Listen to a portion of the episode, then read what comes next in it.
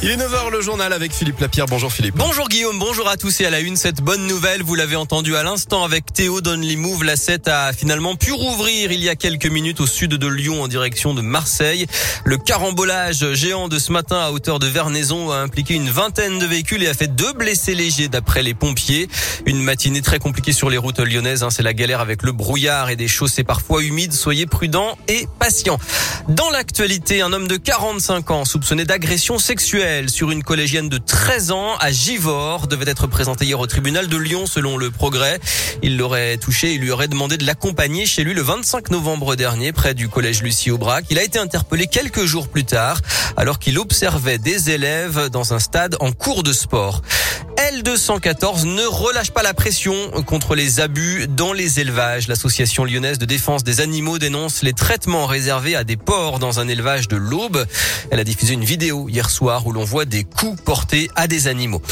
Covid continue de se propager. La barre des 50 000 nouveaux cas a été frôlée hier en 24 heures. Il y a actuellement 13 cas suspects de variant Omicron et le taux d'incidence continue de grimper. Dans le Rhône, il atteint désormais presque 450 cas pour 100 000 habitants.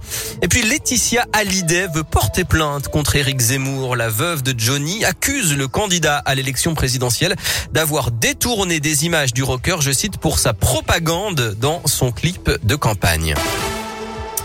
En foot, soirée totalement ratée pour l'OL dans un stade vide à Dessine pour cause de huis clos. Un but encaissé dans les derniers instants de la partie a été fatal.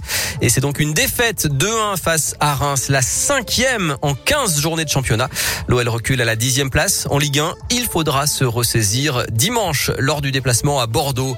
En basket, l'Euroleague, Lasvel joue ce soir à 19h30 sur le parquet du Bayern Munich. Les Villeurbanais 8e actuellement.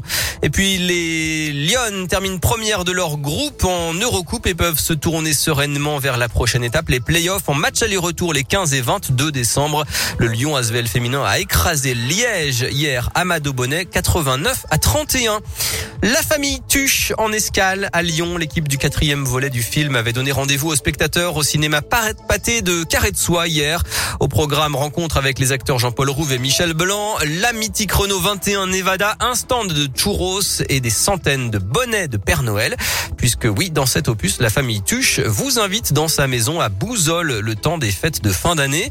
Les six salles ont toutes affiché complet, un engouement inattendu pour le directeur d'exploitation des cinémas Pâté Grand Lyon Alexis Guillaume. Ça me fait extrêmement plaisir et ce qui est exceptionnel, c'est qu'on était parti euh, vraiment pour, pour vendre trois salles, quatre salles et finalement elles se sont vendues rapidement. On a ouvert la quatrième, la cinquième, puis la sixième. J'aurais pu encore ouvrir d'autres salles. Il y avait encore du monde euh, en attente, mais on a voulu quand même se limiter à six. Je crois que finalement, les gens voulaient le voir sortir euh, l'année dernière au moment du confinement. Ils, ont attendu un an de plus et ils ont vraiment soif de les retrouver. On a envie de rigoler au cinéma en ce moment. Hein.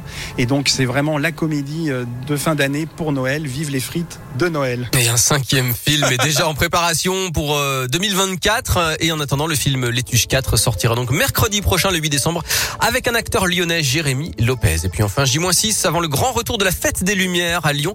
Et un avant-goût dès ce soir, spectacle gratuit de son et lumière sur la façade de la basilique de Fourvière. C'est à partir de 18h45. Philippe, restez avec nous. Il y a la QVQ dans un instant. Et c'est